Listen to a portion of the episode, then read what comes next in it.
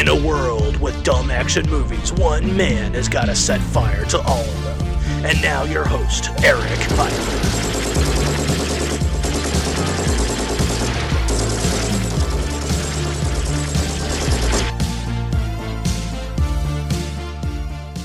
All right, and welcome to that dumb action movie podcast. That's that damn podcast to you. I am your host, Eric Heiler, and uh, this week we are going to be roasting one missing in action starring one Charles Norris. That's Chuck Norris to you from 1983. And uh, I gotta say, in this ongoing quest to roast these dumb action movies from the 70s, 80s, 90s, early 2000s, and and and, and on, uh, we're going to see some names come up over and over again. Now, I just want to be clear that this isn't a way of you know tearing down the actors and producers and everything of this. It's just the the movies themselves just kind of came off as you know, like pure cheese, or they were poorly written, poorly directed, had you know questionable editing uh, going on in there. And then we're going to see some some other names that are going to pop up quite fre- frequently. And this one is uh, no no stranger to that. Uh, so going on, we're going to see Cannon Films. Golan Globus. Uh, these names are going to come up over and over again because they're, they're just the kind of the worst offenders of them all. Now, having said all that, I am a fan of these movies. I love these movies. If they are on, I will watch them. It's I don't want this to be going out as like disrespectful in any kind of way. So, Missing in Action. Uh, it came out in 1983. Uh, so the early 80s for this. Chuck Norris was in like his uh, his prime, and it was the uh, the greatest uh, time for action movies uh, of the era because I mean they were just literally there were so many of them. Uh, and they all started to bleed together at some point. So now, uh, when you talk to your friends about these movies, you're going to come across things like, "Well, wasn't that you know this movie instead?" You're like, "No, no, no, you're thinking of this other movie." You know, it it's it kind of goes like that because they all kind of bleed together. They were they were just kind of like hastily done, uh, thrown together, and then put out there for consumption, uh, so that the so that people can start getting a return on their investments for all this. So the movie opens up with uh, Chuck Norris uh, roaming through the jungle in the best Vietnam era tiger stripe that you can imagine, and I am a big fan of Vietnam era tiger stripe. Let me tell you. And uh, he's you know running through the forest, and he's got long hair and a bushy beard.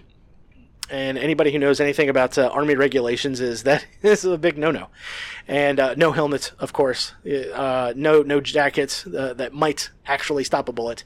now it's just him, his uh, his M16 with the M203 grenade launcher underneath that he never uses once in this uh, in this beginning action sequence, and you know he's like trying to lead these guys through the jungle, and the Viet Cong are all over the place, and they're shooting AKs at him and, and missing all over the place. They're they're worse than stormtroopers, and uh, like during this the scene, uh, he's like up in this barn. And uh, they got one VC guy who's like stabbing a couple of dead guys to death like even more with their bayonets.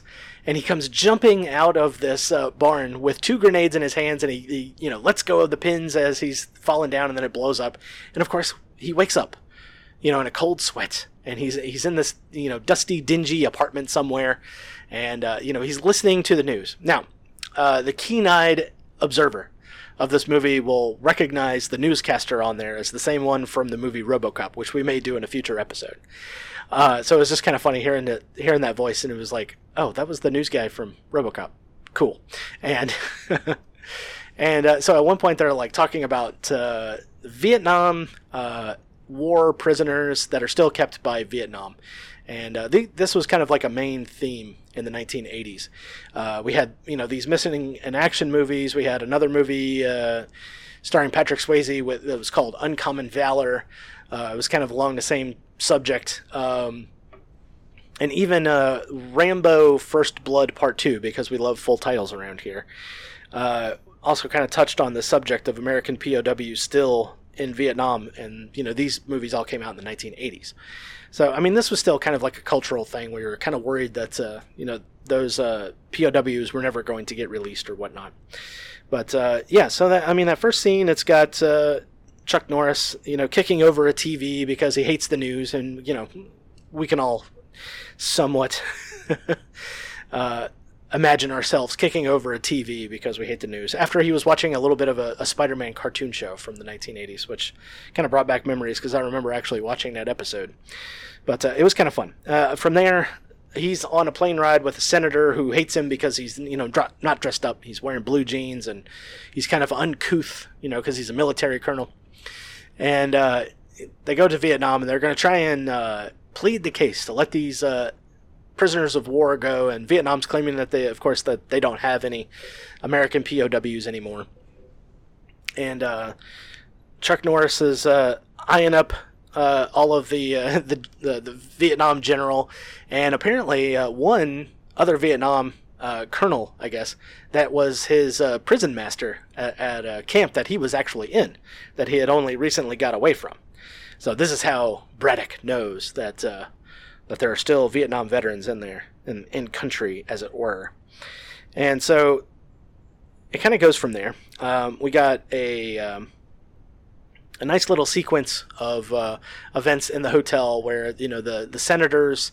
Uh, State Department aide is, you know, like this beautiful young lady, and of course, uh, Braddock comes over with the champagne, and you know, there's a little bit of a double entendres going. He's like taking off his pants, and she's like, "I don't know what you think is going to happen, but it's, you know, not going to. And uh, and so it was uh, kind of one of those things. He dresses all in black, and he's like, "Well, I want to see what Vietnam looks like after the war and everything."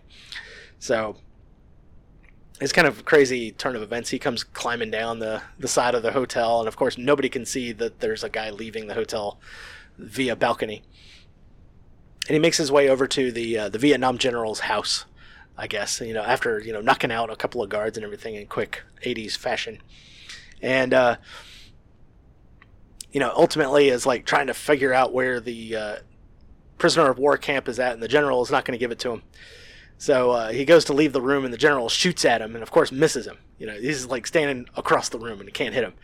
So uh, Braddock turns around and puts a knife right into his chest. You know, it's uh, it's like the greatest thing ever.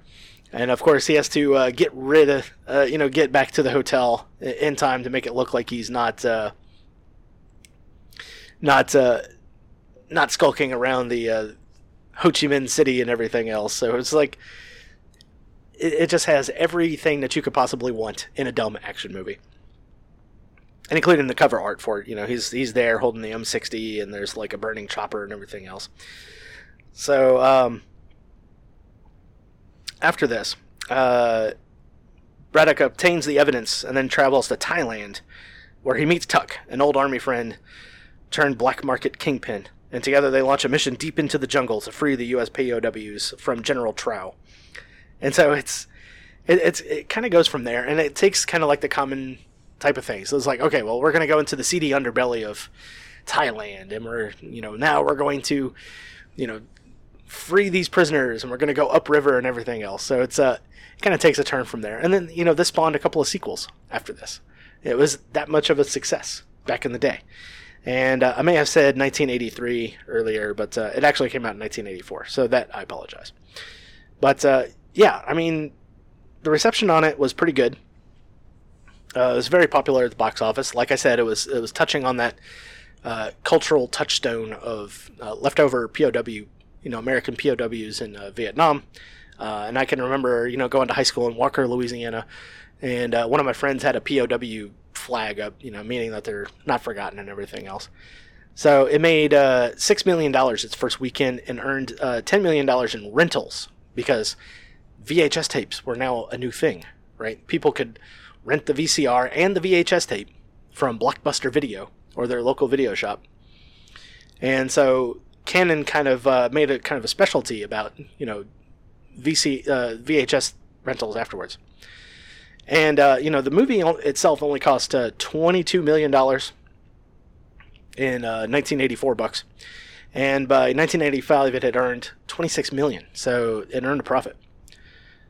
So one of the things was the uh, is that Golan Globus. I mean, they immediately took whatever profit they had, and they already were working it into the next film, whatever next project they were working on.